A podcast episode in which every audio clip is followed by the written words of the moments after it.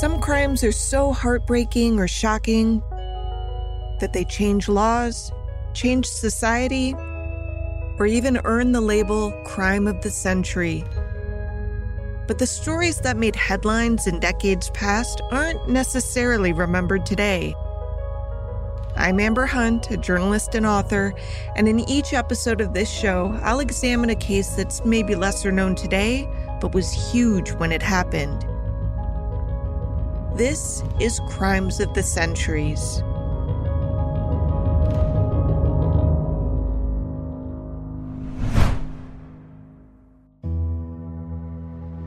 When word spread throughout Paris, Texas, that two members of the wealthy Hodges family had been shot dead, first shock, then anger tore through the growing farming community. John H. Hodges had just recovered from a shattered leg that had nearly lamed him a year earlier. He'd been hobbling around on crutches for months after a crazy windstorm had knocked a tree on top of him. His neighbors were horrified to hear that he survived all of that, only to be killed alongside his own son William one morning in early July of 1920. There was no question who was responsible. The Hodges had been battling with some sharecroppers who farmed a leased portion of the family's land, and in the aftermath of the shooting, a pair of brothers from the Arthur family had hightailed it out of Texas. This proved their guilt just about as much as a confession would have to most people in Paris. Law enforcement officials rounded up some of the remaining Arthur family members, ostensibly for interviewing and safekeeping, though surely some in town hoped that by taking kin in custody, they would manage to flush out the men they really wanted. Those two were Herman and Irving Arthur, a pair of young black men who'd had the audacity to try to move away from the Hodges farm because they'd gotten it in their heads that they deserved a better life than sharecropping had to offer.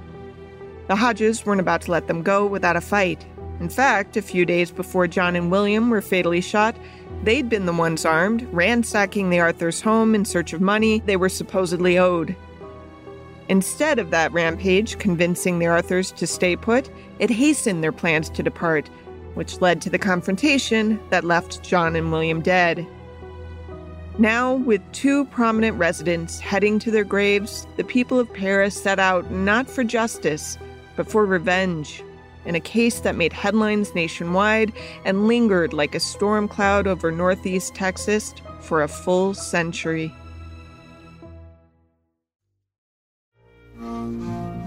John H. Hodges had been born in 1851 to farmer Douglas Franklin and his wife Ann Winkler in Tennessee. John was the eighth of 11 children, all of whom apparently lived to be at least young adults, if not full fledged ones, which was quite a feat in the era. It appears that the year after John's mother died in 1880, he married a woman from Virginia also named Anne, though she was nicknamed Annie. The daughter of a Civil War veteran named Pleasant Sanderson, she too had grown up in a farming family. John was about 30 when the two wed, while Annie was four years younger. The couple settled in Texas and had four children, their first being Vinkley Meadow, a daughter apparently named in a nod to John's mother's middle name. William was their second to last. John was a well to do man owning several hundred acres and had a good name among his friends and was a popular citizen, according to the Paris Morning News. Looking at census data and various directories, it seems safe to say that both John and Annie came from families who were A OK with slavery. I base that on Annie's father's enlistment as a Confederate soldier in Virginia, as well as the fact that the family relied on sharecroppers in the Reconstruction era. Sharecropping was an economic tool used by white landowners following the emancipation of, of enslaved people after the Civil War. This is history professor Brandon T. Jett of Florida Southwestern State College. And this was a tool used by these landowners to continue to extract labor out of largely African Americans, although not solely, but largely African American laborers who who were not given land after emancipation and instead were kind of thrust into this situation where they were no longer enslaved, no longer had places to live, quite literally, and had to be thrust into this capitalist society with not much to offer other than than their labor. Supporters of the setup would say that it was a win win for both parties. You had white landowners who didn't want to work the land themselves, and you had black laborers who were willing to work it. In the idealized version of what sharecropping looks like, this allows a black family, a black worker, to work independently, work their own land, even though they're leasing it from someone, not work as part of a, a gang of laborers, which is how they worked as enslaved people. It also afforded them the opportunity, if they had a series of successful crops, to save a little bit of money. And then, again, in this, this idealized version, save up enough money, buy their own land, and no longer have to lease it from a white landowner. But, as is often the case, the ideal was a pipe dream. The reality often worked more like this Come season's end, the white landowners would tally up the money it had cost their sharecroppers to launch the season, the cost of the land and the seeds and whatnot, and then deduct that from what the crop supposedly brought in in profits. And wouldn't you know it, a lot of times their math showed that the profits didn't cover the costs. So the landowners would say, It turns out you actually still owe me uh, $100, right? But don't worry, just work a little bit more next year. And then next year, maybe we'll have 100 extra dollars that you can then pay back to me. But then the next year comes around and the same thing happens. And so what what ends up happening is you have these these black farmers um, who were hoping they could use sharecropping as a tool of kind of economic advancement, and instead um, it becomes this tool used by white landowners to perpetuate black dependency um, and maintain a labor force in a very kind of dependent situation that was very hard to get themselves out of because um, you weren't allowed to leave if you still owed money. And if you perpetually owed money, you would never be allowed to leave. How many sharecroppers the Hodges quote unquote employed isn't totally clear, but what is known is that they at least had the Arthur family leasing land from them. The Arthurs were a black family helmed by parents Scott and Violet, who married in the 1880s and had a 25 year age difference between them. Scott was the older of the two and had been a full fledged adult when slavery was outlawed nationally. In the 1910 census, he listed his occupation as a farmer and head of household in a family boasting nine children. As Jett said, the era didn't afford people of color many educational opportunities. Census data suggests that neither Scott nor Violet went far in school. Violet listed her highest education level as the fifth grade. They envisioned better futures for their children. Both Scott and Violet had been born in Alabama, according to the 1920 census, but moved to Arkansas en route to Paris, Texas. Their first child, a son named Ed, with two D's, was born in 1887. Herman followed in 1892. That was followed by a nine year lull, either in having children at all or having children who survived, because Herman's younger brother Irving didn't arrive until 1901. As Jett said, this was a difficult time in American history because emancipation might have been technically declared, but Black people didn't have much access to education, to land, or to money, which made it tough to eke out a living doing anything other than what they'd been generationally taught, which was to work other people's land. For the older generation, the Scott Arthurs, this surely still felt like an improvement compared to slavery, but Scott's children had a different perspective, especially Herman, because Herman had heeded the call of leaders like W.E.B. Du Bois, whose 1918 editorial in his publication The Crisis called on his community to fight alongside white soldiers as the Great War, better known today as WW1, unfolded. Du Bois wrote of the war that, quote, We of the colored race have no ordinary interest in the outcome. That which the German power represents today spells death to the aspirations of Negroes and all darker races for equality, freedom, and democracy. Let us not hesitate. Let us, while this war lasts, forget our special grievances and close our ranks shoulder to shoulder with our own white fellow citizens and the allied nations that are fighting for democracy. We make no ordinary sacrifice, but we make it gladly and willingly with our eyes lifted to the hills. End quote. Paul Jay of the Real News Network. When he takes this position on World War I, it's at a time when, just before the Russian Revolution and the communist movement and much of the left movement around the world, is taking the position that workers of each of different countries should not slaughter each other and the workers instead should fight their own elites. And instead of taking that position, he winds up closing ranks because he hopes it leads to decolonization. So it was a controversial stance, especially on the black left. This is Du Bois scholar Anthony Monteiro on the same program. You know, uh, he supports President Wilson's entering the war with the condition that one, it is a war against the aggressor, Germany. Two, that the peace after the war would be a democratic peace, which would mean steps to decolonize Africa, a process begun under a newly written international legal system with the League of Nations. So that was the thinking behind his stance, and in the end, some 400,000 Black Americans served during World War I. Herman Arthur, a 20 something poor farmer's son from Texas, was among about 200,000 sent to Europe. He's faced Jim Crow his entire life, disenfranchisement, segregation, and just all the little indignities that go along with being a black Southerner in, in like the heart of the Jim Crow era. And then all of a sudden he goes to France, right? Where they are not treated like that. You know, not that white people in France aren't racist, but they certainly weren't treating black service people who were over there fighting to save France from the German Empire, right, as poorly as black Americans were used to being treated in the United States and in the Jim Crow South in particular.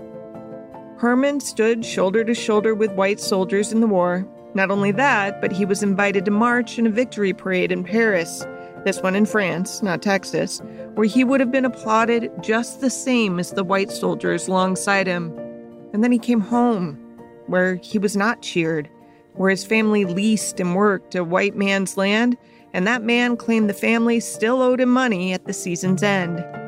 These returning servicemen from World War I came back and they said, wait a second. I just put my life on the line. I'm trained in military tactics. I'm proud. I'm wearing a uniform.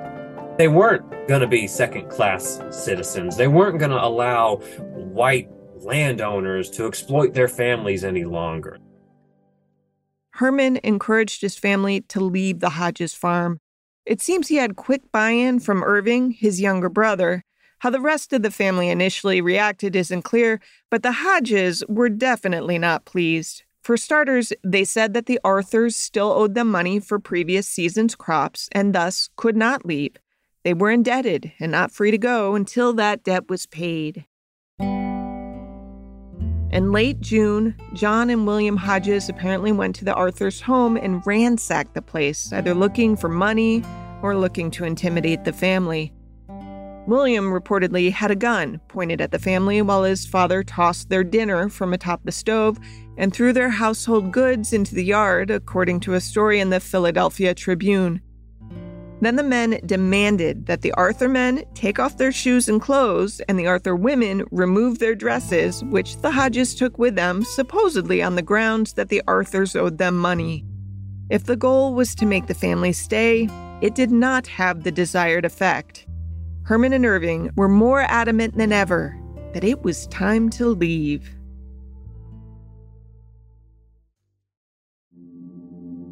On July 2nd, three days after the confrontation at the Arthur's house, word that the family was packing up to move away from the Hodges land reached John and William quickly.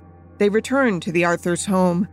What precisely happened next is disputed, but the confrontation ended with both Hodges men dead. Contemporary reports stated that both men were shot, which is true, but it's worth noting that William's death certificate also described knife wounds. Whatever happened inside that home, it appeared to have been an escalation more than an ambush. John H. Hodges died at the age of 63. His son William was 30 years younger. Both men were married. As Brandon Jett said, Herman and Irving had no illusions about what was coming for them after the deaths. They flee north, knowing full well that their lives are at stake. Their fears weren't only rooted in the fact that they were black men who, justified or not, killed two white men in the South. They were black men who had killed white men in Paris, Texas specifically. It has a very, very violent and bloody history. Some historians have argued that it is in Paris, Texas, where the, the first spectacle lynching takes place in 1893 with a guy named Henry Smith, who was accused of raping and killing a four year old white girl. Um, they they tie him to a stake, torture him for for almost an hour, and then douse him in gasoline and set him on fire in front of a crowd of some estimates say ten thousand. I don't know the actual number, but it is a lot of people. That was by no means the only lynching to have occurred in Paris, by the way, but it's one of the most historically significant. Herman and Irving knew they were wanted men, and the first newspaper account of the Hodges deaths confirmed that. A headline, July 3, 1920, on the front page of the Galveston Daily News read Posses seek Negro slayers of Texans. The subhead Wealthy farmer and his son are victims of shooting near Paris. When you read those initial stories, by the way, it's clear that the local newspaper reporters had preemptively taken a side on the matter. The Hodges are described only as victims, but also some of the stories glossed over the whole Arthur family simply wanting to move away subplot to the shooting. In fact, one story in the McCurtain Gazette went so far as to say, quote, the Negroes were slack about working and refused to work last Saturday when the landlord wanted them to do so. Mr. Hodges and his son went down to talk to them about it. End quote. You know, just a friendly chat. Then the story describes a bullet tearing through Will Hodges' jugular vein, causing him to bleed out. Quote, the father pushed the door open and started to enter to protect his son, the story continued. As he was entering, a charge from a shotgun took effect in his head and face and tore away part of the skull, causing the brains to be scattered all over the walls. He was killed instantly. End quote. These stories were graphic and effective Posses scoured the region day and night looking for Herman and Irving. They managed to find Scott Arthur and three of his daughters, who had left earlier than the two brothers, according to some newspaper reports. The family was imprisoned, supposedly for their protection. Enough people were on the lookout for Herman and Irving that they couldn't escape. When they stopped running in Valliant, Oklahoma, police and a posse from Paris, Texas, caught up with them. An Oklahoma sheriff reportedly tried to keep the Arthurs in his jail to let the law take its due course, but those who had come to collect the brothers would hear nothing of it. They took the men back to Paris, to the Lamar County Jail, where, for a brief time, it seemed like the brothers might live to see morning. As night fell, however, the crowd outside the jail grew in size and temper and finally stormed the place, breaking down an iron door to reach Herman and Irving. As one news story reported, quote, there was no disorder except the yelling of the crowd as the Negroes were brought out. The prisoners were taken directly to the fairgrounds north of the city, where a stake and fuel had been prepared. There they were burned. The affair was over in an hour and a half after the Negroes had been taken. End quote. After the burning, Herman and Irving's charred remains were tied to the back of trucks and dragged around town to serve as a warning to other black families in Paris. This is designed to send a signal to the rest of the black community that this is what happens, right? This is what happens when you challenge white authority, when you try to leave and you don't want to be a sharecropper anymore. As if this all isn't bad enough, I should warn that the next detail is particularly horrific. According to a witness account published in the Philadelphia Tribune, quote, the three Arthur girls, aged 20, 17, and 14, were in jail on the pretense of protection. They were severely beaten for screaming while the mob was taking their brothers from the jail. Later on in the night, they were taken to the basement and there assaulted by 20 white men after which they were given a bucket of molasses, a small sack of flour, and some bacon and told to hit the road. End quote. I want to add, though, that I think those ages are wrong on the sisters. According to census data, there was no Arthur sister as old as 20 at that time. There were four sisters total. The oldest was 16, the youngest was only 10. Also, at least some of the rapists were reportedly police officers who threatened to kill the sisters if they ever told anyone what had happened. But the torment of that awful night wasn't even over yet. As one story said, quote, the city was in an uproar and confusion, and people were afraid to retire because it was told over the town that the Negroes were arming themselves for protection and to avenge the burning of the Negroes. The citizens of the city were called over the phones to arm themselves and report on the public square at once. End quote. The mayor of Paris organized a group of about 250 white armed men to patrol the quote unquote Negro section of town to tamp down fears of retaliation, which is ironic because the only rioting that was documented was committed by white people breaking into Paris stores to steal guns to supposedly protect themselves from the black people who didn't retaliate. By morning, worries of race riots had subsided, meaning the short term impact of the lynchings had largely passed. But the long term impact was only beginning.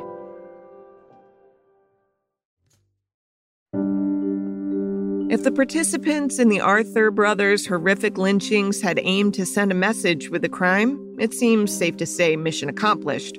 Though it seems the message they sent maybe wasn't the one they had intended.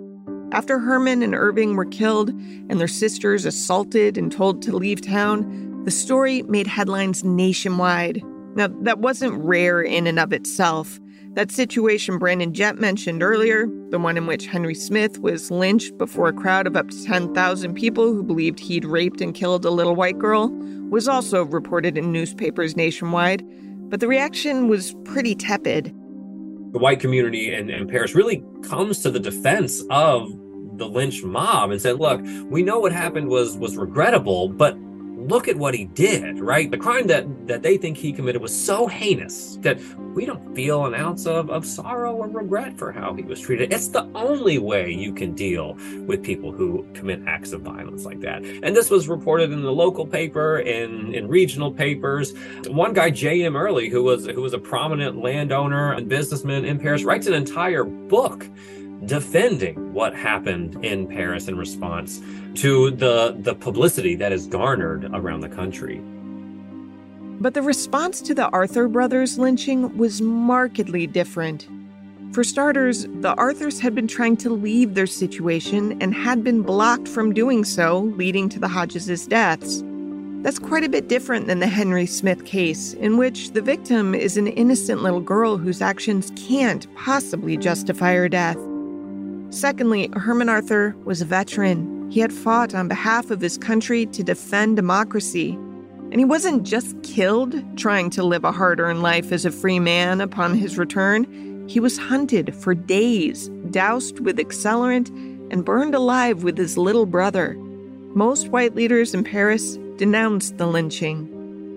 You have one local preacher, Robert Schuller, who really comes out against the lynching and really aggressively going after those who were responsible. The National Association for the Advancement of Colored People encouraged protests in the wake of the lynching and lobbied the governor of Texas to, quote, use all the power of your office to bring the lynchers to justice, end quote.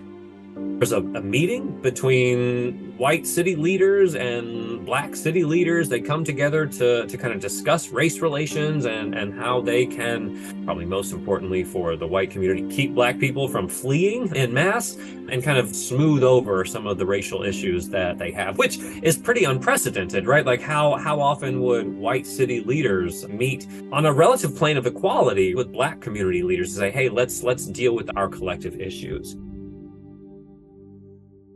Granted, given the era, this is a super low bar. Still, it's noteworthy that white leaders in Paris had consistently looked the other way when black people were terrorized in town. This time they felt the need to try to bridge the divide. That said, it didn't really work. Black families fled Paris by the hundreds. It was part of the so called Great Migration after the Civil War, during which millions of people moved north from southern states. They weren't fleeing racism altogether, of course, because that was plentiful in northern states too, but it wasn't as overtly codified as in the South. Now, you might think that towns so eager to disenfranchise members of a certain community wouldn't balk at those members moving away, but that's not what happened. Because those communities were built off the free, or at least cheap, labor of the people they were so hostile toward. There are a number of cases of white people in communities all across the South really demonstrating their displeasure, their unease, their dissatisfaction, their anger that, that Black people would dare leave. And they react violently. But the Arthur case marked a tipping point in Paris. Town leaders who normally might have looked the other way this time supported a thorough investigation to try and pinpoint who was responsible for leading the mob. The outcry was so great and on such a broad scale that it seemed Paris's future depended on it. One story read, quote, Citizens at a mass meeting yesterday adopted a resolution recommending a rigid investigation to be made in the recent outrage committed against the laws of our state and the peace and dignity of our country. End quote. Within weeks of the lynching, a grand jury was convened, and by July 29th, two men had been arrested. Charles Lucky, and Tom Dobbs. A news story reported that another man had fled to San Antonio, while yet another had, quote, disappeared from the city shortly after it was apparent that public sentiment did not support the action of the mob. It is probable that the governor will offer a reward for his apprehension, end quote. Eventually, five men, all white farmers, faced charges. The remaining three were Wilbur C. Clough, Ernest Coggins, and T.D. Holderness. At least one never saw trial. I found a news brief reporting that the case against Coggins was dismissed after his lawyer argued he was homesick when the lynching happened and wasn't part of it. And those who did get tried were transferred to the nearby town of Sherman in Grayson County. The thinking there was that because some 2,000 to 5,000 people watched the Arthurs burn, it might prove tough to give the men accused in the case a fair trial. The judge who transferred the case said getting an unbiased jury in Lamar County would be utterly impossible. Whether the men found impartial jurors in Grayson remains a mystery because the court records have long since disappeared. Unfortunately, all the court records in Sherman that were held in the county courthouse were burned in 1930 when a mob of white people um, were trying to kill a black man. I don't remember what he was accused of, but he was in the courthouse and and couldn't get him, so they set the entire courthouse on fire, and so we lost all of those records. But I I think an important thing here is that there was an indictment anyway. That is really unprecedented in the Jim Crow South, and especially in a place like Paris. I think it's fair to say that's the only upside you can find with this case. Even without official court records verifying as much, it's pretty clear that the indictment was a slap on the wrist for those involved. I found a newspaper brief in 1922 reporting that Tom Dobbs was acquitted in the lynching. Based on the brief, the judge overseeing the case chastised law enforcement for presenting a half assed prosecution, or as the newspaper worded it, failing, quote, to bring the proper witnesses before the court for convicting leaders of the mob, which he said might easily have been done. The judge, Silas Hare, also criticized a Lamar County official who, according to testimony, allowed 12 of the mob to enter the jail and take the Arthur brothers to begin with. The judge said, quote, the officers must first enforce the law if mob spirit is to be done away with. End quote. In the aftermath of all this, by the way, Annie Hodges, John's wife and William's mother, moved in with her daughter Vinkly and her daughter's husband, who, according to the 1930 census, eventually became the Lamar County Sheriff. I'll mention that I found his name, William Bud Walters, in a 1935 story in which his testimony helped clear an officer charged in the death of a black man. By that time, he was actually chief of the Paris Police Department. After Herman and Irving's deaths, the rest of the traumatized Arthur family hid in the woods for weeks until the Black Masons Lodge raised enough money to buy them train tickets to Chicago, where they resettled and never looked back. There's a famous photograph of the family, solemn faced but finely dressed for traveling, that ran in the Chicago Defender, an African American newspaper founded in 1905. The Defender used the Arthur's deaths to encourage black families to move away from the South, even going so far as to probably embellishing Herman Arthur's death. One report said that not only did Herman say he had no regrets about killing the Hodges, but he would do it again, and also said he lit a cigarette as he was being burned. I can't imagine that this is true, but as Jett said, there's a message to glean from it even being reported what message it would be designed to spell. It's like, look, if this guy in this most vulnerable of moments can can look white people in the eye, smoke a cigarette when he's being burned alive, or say, I'm I'm not apologetic for killing those two white guys. I would do it again, and I'll do it to anybody that threatens my family. That that is sending a signal to the rest of the black community around the United States, right? To like, we can be this assertive too. If Herman and Irving Arthur can do it, we could do it too.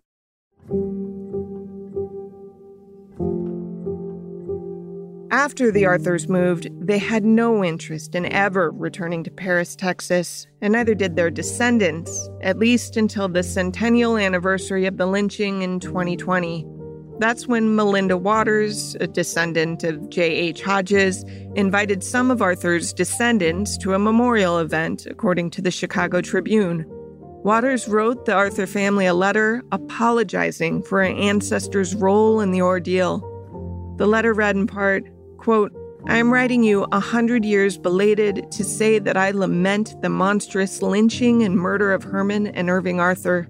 I admire Herman and Irving's courage to remove their family from an unjust labor system and sacrificing their lives to do so. I am sorry for the ways the white community, my family, and myself have been complicit in both my biases against black people and in accordance with the system that continues to disproportionately allow violence upon their bodies. End quote. Janice Walton Roberts, a granddaughter of one of the Arthur's brothers' siblings, embraced the apology. The city never offered any type of apology, she told the Tribune, adding, quote, I appreciate it because her letter was something that needed to happen, end quote.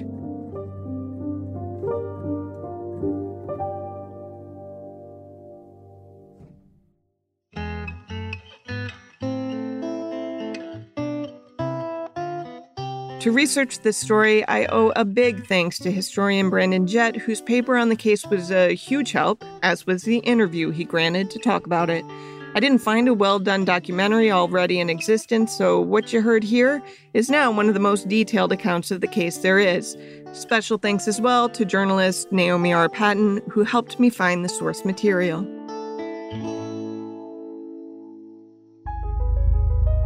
Crimes of the Centuries is a production of the Obsessed Network.